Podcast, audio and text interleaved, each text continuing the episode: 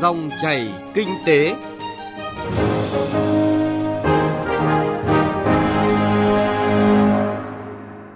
Các biên tập viên Thu Trang và Thành Trung xin kính chào quý vị và các bạn.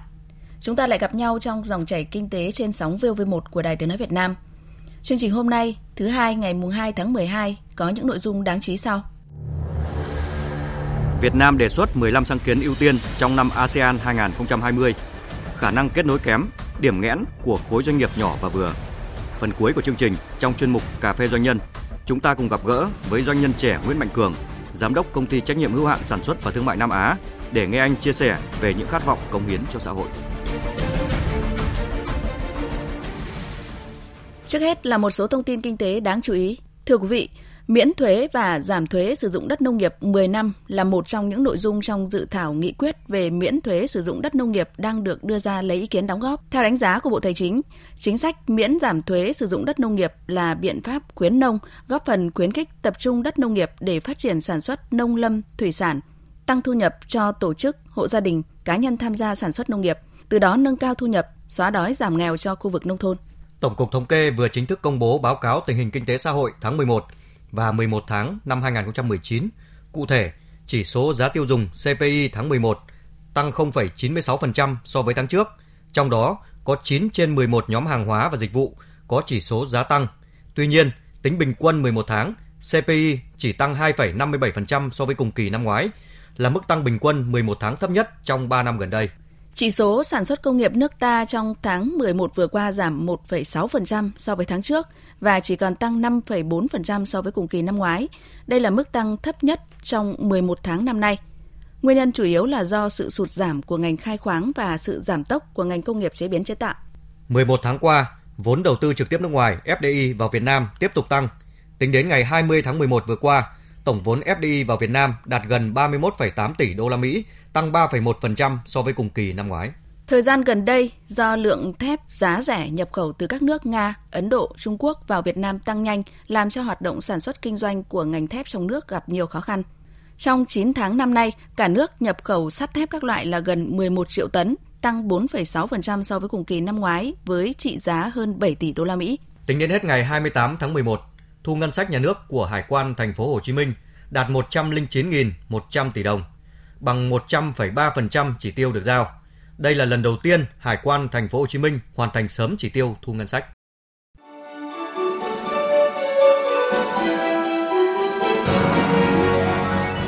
Dòng chảy kinh tế, dòng chảy cuộc sống.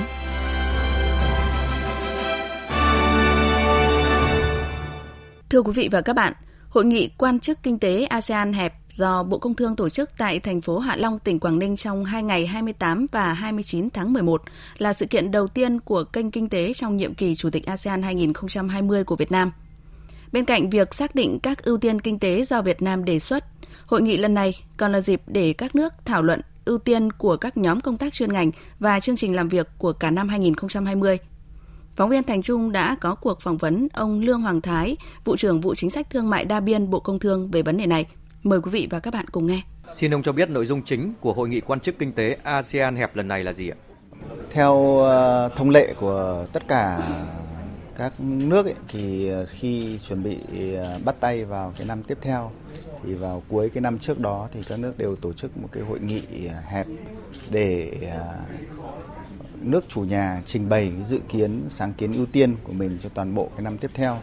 À, và để lấy ý kiến sau đó lên chương trình, đặc biệt là những cái ưu tiên cho toàn bộ hoạt động à, cái kênh kinh tế đó của năm ASEAN tiếp theo.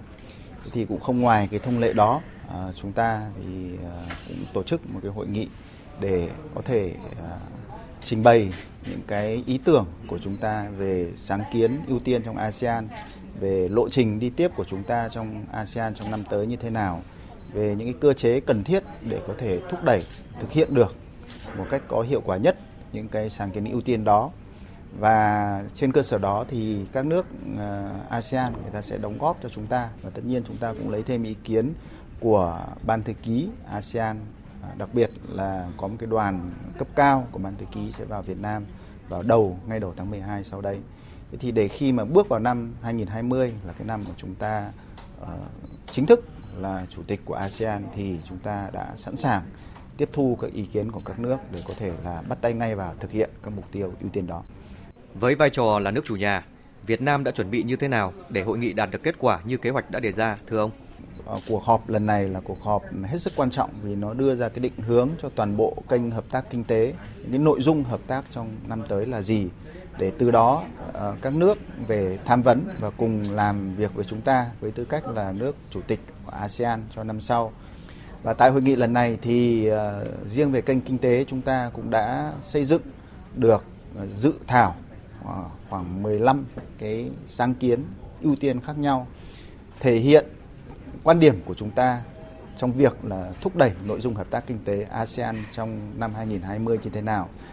Và đây là cái dịp đầu tiên chúng ta chính thức đệ trình những cái sáng kiến này cho các nước ASEAN để các nước ASEAN à, cùng góp ý và thông qua cái việc góp ý thì họ cũng sẵn sàng bắt tay chuẩn bị ngay để cùng chúng ta bắt tay vào thực thị để xây dựng được những cái ưu tiên đó hướng tới một cái năm ASEAN thành công. Với chủ đề gắn kết chủ động và thích ứng, trong năm 2020, năm mà Việt Nam làm chủ tịch của ASEAN, Bộ Công Thương sẽ chủ trì những hội nghị quan trọng nào, thưa ông?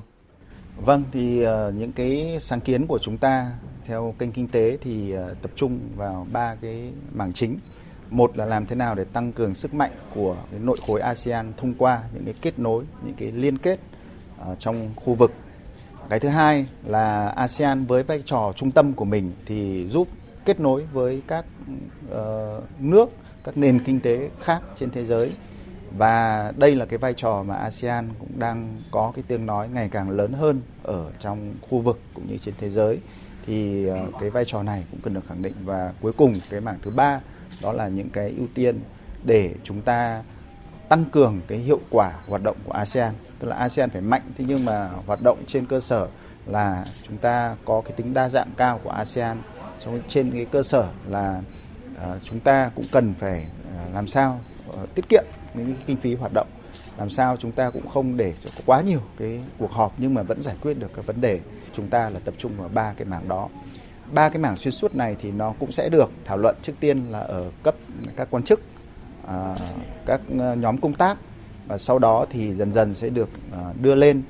Chúng ta sẽ có những cái hội nghị cấp bộ trưởng không những là trong nội bộ ASEAN và với cả những cái nước đối tác của ASEAN nữa và đặc biệt là trong đó thì cũng có những cái hoạt động để thúc đẩy đi đến là chúng ta có thể ờ, kết thúc cái đàm phán mà ASEAN giữ vai trò chủ đạo đó là hiệp định đối tác toàn diện khu vực gọi tắt là RCEP.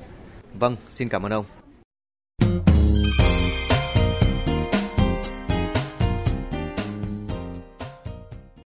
Thưa quý vị và các bạn, các doanh nghiệp nhỏ và vừa đang chiếm hơn 98% tổng số doanh nghiệp trong nước, tạo ra 62% lượng việc làm cho xã hội, đóng góp 45% GDP, nhưng tỷ lệ nội địa hóa lại rất thấp theo tiêu chuẩn khu vực và toàn cầu.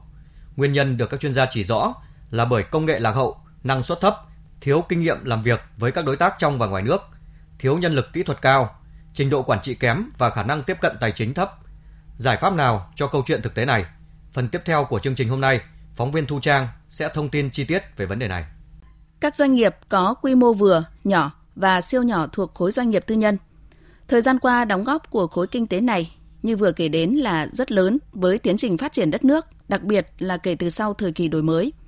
Tuy nhiên, theo các chuyên gia, số doanh nghiệp có quy mô nhỏ, thậm chí là siêu nhỏ, chủ yếu vẫn là kinh tế hộ gia đình, trình độ quản trị năng lực tài chính, chất lượng sản phẩm cạnh tranh yếu, khả năng liên kết và tham gia vào chuỗi giá trị còn nhiều hạn chế và cũng không hiếm tình trạng gian lận thương mại, cạnh tranh không lành mạnh. Đó là những bất cập tồn tại kéo giảm sự phát triển của khu vực kinh tế này, đặc biệt khi tham gia vào chuỗi giá trị toàn cầu không còn là xu hướng mà là sự sống còn của doanh nghiệp. Quan điểm của ông Nguyễn Quang Huân, Phó Chủ tịch Hội Doanh nhân Tư nhân Việt Nam là ví dụ. Cơ hội thì rất là nhiều, nhưng thách thức thì cũng lớn. Chủ yếu cái thách thức là khi tham gia vào chuỗi giá trị toàn cầu cái năng lực cạnh tranh của các doanh nghiệp trong nước còn ít kinh tế tư nhân 40% trên 400 GDP nhưng nếu nói đúng ra thì đấy là trong khối kinh tế tư nhân, còn các cái doanh nghiệp tư nhân thì chỉ đóng góp được khoảng chừng 10% tức là vẫn còn hạn chế. Và cái quy mô của cái doanh nghiệp nhỏ vừa Việt Nam thì nó lại là khá nhỏ so với thế giới. Công nghệ thì lạc hậu, nguồn lực, tài lực rất hạn chế. Mà khi anh không có nguồn lực thì anh rất khó phát triển.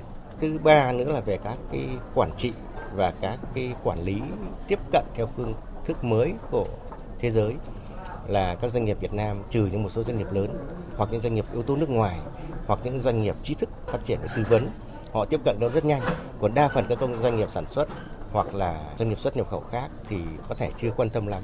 Ngoài lý do được các chuyên gia khẳng định là thiếu vốn, thiếu nhân công và công nghệ, ông Nguyễn Chí Dũng, Bộ trưởng Bộ Kế hoạch và Đầu tư nêu một vấn đề đáng suy ngẫm, có thể coi là điểm nghẽn trong tiến trình phát triển của khối doanh nhân, doanh nghiệp nhỏ và vừa. Vấn đề thiếu cái khả năng liên kết với các doanh nghiệp với nhau. Là đây là một vấn đề rất lớn. Nếu chúng ta không lan tỏa, không kết dính thì cái nền kinh tế phát triển không bền vững. Tôi có hay hỏi các doanh nghiệp đầu tư nước ngoài tại sao lại không hợp tác được với cả doanh nghiệp trong nước thì doanh nghiệp nước ngoài nói doanh nghiệp Việt Nam đâu có đủ chất lượng sản phẩm đủ tiêu chuẩn tham gia vào cái chuỗi giá trị thế ngược lại thì hỏi các doanh nghiệp Việt Nam, tại sao lại không nâng cao năng lực lên để có thể kết nối được với doanh nghiệp nước ngoài? Thì các doanh nghiệp lại trả lời, tôi mà đầu tư thì biết làm thế nào để mà tôi tham gia được vào chuỗi mà tôi dám đầu tư. Tôi đầu tư xong rồi mà tôi không tham gia được vào cái chuỗi đấy thì chết. Bây giờ nó là bài toán con gà hay quả trứng. Bài toán con gà hay là quả trứng không phải là lần đầu tiên được nói đến. Tuy nhiên, lời giải không chỉ ở nhận thức, tầm nhìn của mỗi doanh nhân doanh nghiệp đó là lý do chính phủ đang chỉ đạo các cơ quan đơn vị chức năng thúc đẩy quá trình nâng cao năng lực kết nối của doanh nghiệp nhỏ và vừa bằng nhiều cách thức khác nhau các bộ ngành như bộ kế hoạch và đầu tư bộ khoa học và công nghệ đều đã và đang thực hiện chỉ đạo này với những chương trình hoạt động cụ thể Gần đây nhất, Bộ Kế hoạch và Đầu tư phối hợp với Cơ quan Phát triển Quốc tế Hoa Kỳ USS thực hiện chuỗi hoạt động thúc đẩy quá trình nâng cao năng lực cạnh tranh cho các doanh nghiệp nhỏ và vừa tại Việt Nam. Hoạt động này đã được triển khai trong vòng 5 năm, từ năm 2018 đến năm 2023 với tổng kinh phí toàn giai đoạn là 22 triệu 100 nghìn đô la Mỹ. Có nguồn kinh phí, có lực lượng chuyên gia mạnh. Sự phối hợp này đã và đang hiệu quả trong thực tế, như thông tin từ ông Nguyễn Ngọc Hiếu, Phó Giám đốc Kinh doanh Công ty Cổ phần Dụng cụ Cơ khí Xuất khẩu ở lô 15A, khu công nghiệp Quang Minh, Đống Đa, Hà Nội, một trong những doanh nghiệp được hưởng lợi từ chủ trương này. Phần yếu của bên mình và nói chung đối với các doanh nghiệp khác thì các cái việc mà kết nối B2B với khách hàng lớn, các FDI là gần như là không có. Ờ, doanh nghiệp Việt Nam thì thường là không có thói quen là tự tìm đến các doanh nghiệp lớn để mà làm việc. Thường là sẽ bị động hơn, chứ không chủ động như các doanh nghiệp Nhật thì doanh nghiệp Nhật người ta sẽ trực tiếp người ta đến công ty mình nhưng mà mình thì không có thói quen đấy chương trình này ấy, cực kỳ hữu ích đối với các doanh nghiệp Việt Nam hỗ trợ về năng lực quản lý này hỗ trợ về kỹ thuật này quan trọng nhất kết nối với đầu chuỗi cung ứng cùng với những chương trình hỗ trợ cụ thể nhằm nâng cao năng lực cạnh tranh các chuyên gia cũng khẳng định các doanh nghiệp không được phụ thuộc không chờ đợi vào chủ trương chính sách của nhà nước mà cần thúc đẩy đổi mới sáng tạo. Chuyên gia kinh tế Phạm Chi Lan thẳng thắn trao đổi về nội dung này. Với các doanh nghiệp nhỏ thì nguồn lực là vấn đề lớn nhất đối với họ. Muốn đổi mới sáng tạo phải đầu tư ít nhất là đầu tư vào con người để nâng cấp lên. Nhưng mà với nguồn lực như vậy lấy đâu ra mà làm được? Phân tích của các chuyên gia cho thấy thực tiễn muốn các doanh nghiệp vừa và nhỏ có thể tham gia hiệu quả vào chuỗi giá trị toàn cầu, yếu tố tự thân thôi chưa đủ. Chính phủ cần thúc đẩy quá trình cải cách thể chế, đơn giản hóa các quy định và thủ tục hành chính cũng như nghiên cứu tiết giảm chi phí cho khối doanh nghiệp này. Cà phê doanh nhân.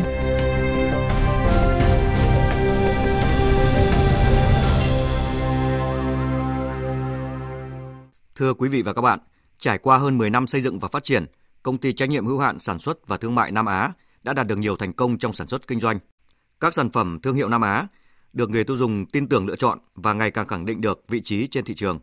Để có được những kết quả như hôm nay, doanh nhân Nguyễn Mạnh Cường, giám đốc công ty trách nhiệm hữu hạn sản xuất và thương mại Nam Á đã không ngừng nỗ lực sáng tạo, ứng dụng công nghệ mới vào sản xuất, nâng cao sức cạnh tranh của doanh nghiệp và chăm lo đời sống cho người lao động. Trong chuyên mục Cà phê Doanh nhân hôm nay, chúng ta cùng gặp gỡ với doanh nhân Nguyễn Mạnh Cường để nghe ông chia sẻ về những hoài bão được công hiến nhiều hơn cho xã hội. Vâng, à, xin cảm ơn ông Nguyễn Mạnh Cường đã dành cuộc trao đổi trong chuyên mục Cà phê Doanh nhân của Đài Tiếng Nói Việt Nam hôm nay. Vâng, à, xin chào anh Thành Trung và xin chào quý khán giả đang nghe đài. Trước hết thì à, xin được chúc mừng ông và Nam Á đã đạt được rất là nhiều thành công trong thời gian gần đây. Ông có thể cho biết là những giá trị nào là giá trị cốt lõi đối với sản phẩm của Nam Á, thương hiệu đã được công nhận là thương hiệu vàng quốc gia? Vâng, thưa anh, để đạt được cái thương hiệu vàng, bản thân tôi và cũng như toàn bộ cán bộ công ty Nam Á đã không ngừng nỗ lực rất nhiều. Chúng tôi cũng luôn luôn ờ, phải ờ, tìm tòi và sáng tạo và ứng dụng những cái công nghệ mới đưa vào trong sản xuất để tạo ra những sản phẩm chất lượng tốt nhất để phục vụ khách hàng và chúng tôi luôn luôn xác định đặt cái uy tín lên hàng đầu. Được biết là các sản phẩm của Nam Á, trong đó có sản phẩm bể vuông inox chôn ngầm là sản phẩm độc quyền nhằm thay thế cái ờ, bể nước truyền thống. Đây là một sản phẩm mà cũng chưa có mặt trên thị trường bao giờ. Xuất phát từ ý tưởng nào mà Nam Á lại phát triển loại sản phẩm này ạ? Vâng, thưa anh thì theo cái nhu cầu thực tế của người dân để đảm bảo cái nguồn nước sinh hoạt trong từng hộ gia đình, nhất là trong các cái khu đô thị mà cái nguồn nước ngày càng khan hiếm. Thì tuy nhiên để đảm bảo vệ sinh an toàn thì đối với cái bể xây hiện nay như anh thắng thấy là vấn đề nó cũng không đảm bảo. Một là nó dễ bị dạn nứt mà trong quá trình cái tiếp xúc cái à, nguồn nước vào trực tiếp bể bê tông thì nó sẽ không an toàn. Thế bên chúng tôi cũng có nghiên cứu và đưa ra cái uh, giải pháp là cái bể inox chôn ngầm bằng vật liệu súp 304 uh, sử dụng bằng công nghệ Hàn Lan tiên tiến. Hiện nay thì Nam Á có một đội ngũ kỹ sư và rất là nhiều thợ lành nghề. Như vậy là điều gì mà hấp dẫn họ đến với lại Nam Á và ở lại với doanh nghiệp gắn bó lâu dài? Vâng, thì qua nhiều năm thì chúng tôi đã tuyển dụng và cũng là đào tạo những kỹ sư giỏi và có tâm huyết với công ty. Bí quyết thì rất đơn giản thôi. Một là chúng tôi ờ, chăm no cái đời sống của họ. Làm việc tại Nam Á thì họ phát huy được những cái khả năng sở trường. Thì chúng tôi cũng ờ, thường tổ chức những cái hoạt động xã hội lành mạnh, bổ ích. Từ đó thì tạo mọi người cái gắn kết và hiểu nhau hơn. Nắm những cái tâm tư, nguyện vọng để chia sẻ những lúc khó khăn Ngoài ra chúng tôi cũng luôn luôn tập trung và khuyến khích những cái ý tưởng sáng tạo trong quá trình sản xuất, khích lệ anh em. Vâng, nói một chút về bản thân à, doanh nhân Nguyễn Mạnh Cường. Ông cho biết là vì sao ông lại chọn lĩnh vực sản xuất để à, khởi nghiệp, trong khi lĩnh vực sản xuất thì được xem là lĩnh vực khó khăn đối với một doanh nhân trẻ.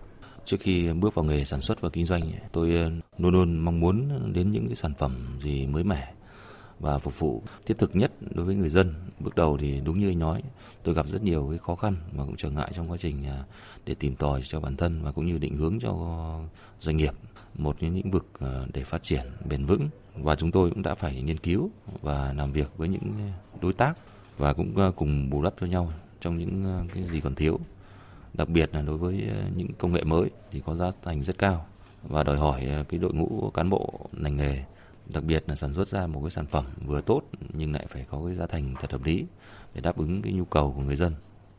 Chúng tôi thấy là Nam Á thì có hai cái sản phẩm mà rất là mới, có cái công nghệ hiện đại. Ngoài cái sản phẩm à, bể inox chôn ngầm, còn có một cái sản phẩm nữa là cái bồn lắp ghép ở trong các cái tòa chung cư phải không ạ? À, doanh nghiệp đã phải liên kết, đã phải cố gắng như nào để à, chúng ta mới có thể ứng dụng được cái công nghệ này. Vâng, thì đối với sản phẩm bể nắp ghép mà công ty chúng tôi đang sản xuất và đang kinh doanh đang đáp ứng cho những khối chung cư và đối với dung tích lớn của các cái khu chung cư thì cái nhu cầu nước thì càng ngày càng tăng thì đối với như ờ, những cái bể xây và những cái bể truyền thống hiện tại anh thấy thì nó chiếm cái diện tích và cũng như là cái trọng lượng cũng rất lớn. Thì trong quá trình tìm tòi và nghiên cứu thì chúng tôi có đưa ra và sản xuất cái mặt hàng về nắp ghép thì nó nó dùng sử dụng bằng cái vật liệu inox và cũng như đáp ứng ờ, đa dạng về cái thể tích và đảm bảo về cái ờ, không gian và cũng như là cái tối ưu hóa về cái mặt bằng. Cái trọng lượng thì bể thì giảm tối đa so với cái, cái bể bê tông hiện tại. Quá trình sử dụng và cũng như là độ bền rất cao. À, vâng, với những cái kinh nghiệm của mình thì ông có lời khuyên gì đối với các bạn trẻ đang có ý định khởi nghiệp, nhất là trong lĩnh vực sản xuất cơ khí? Vâng, ờ, theo tôi thì đối với các bạn trẻ mong muốn theo đuổi cái lĩnh vực đầu tư vào trong uh, lĩnh vực uh, sản xuất và kinh doanh đặc biệt là trong lĩnh vực cơ khí thì trước hết thì cũng nên cần phải tìm hiểu kỹ về cái thị trường và cũng như xu thế phát triển đối với khoa học và công nghệ chuẩn bị cho mình những cái hành trang và cũng như kỹ năng cơ bản bởi đây là cái lĩnh vực đặc thù nhất là trong cái bối cảnh hiện nay trong quá trình hội nhập sâu với các nền kinh tế lớn trên thế giới thì ờ, sức ờ, cạnh tranh của doanh nghiệp càng phải được nâng cao đối với lĩnh vực sản xuất ấy, thì ờ, cần phải tạo ra được những sản phẩm mới phục vụ thiết thực đối với đời sống của người dân. Chúng ta nên làm những việc mà người khác chưa làm. Mặc dù đó là khó nhưng tôi nghĩ đó là cái cơ hội thành công và sẽ cao hơn. Bản thân tôi thì đánh giá cao cái tính kiên trì. Điều này mà các bạn trẻ vẫn còn đang thiếu. Tuy nhiên này đối với cái lợi thế của các bạn thì hiện nay là rất nhạy bén. Nếu các bạn tìm được hướng đi đúng thì các bạn sẽ có cái sự thành công. Xin được cảm ơn doanh nhân Nguyễn Mạnh Cường về cuộc trao đổi này.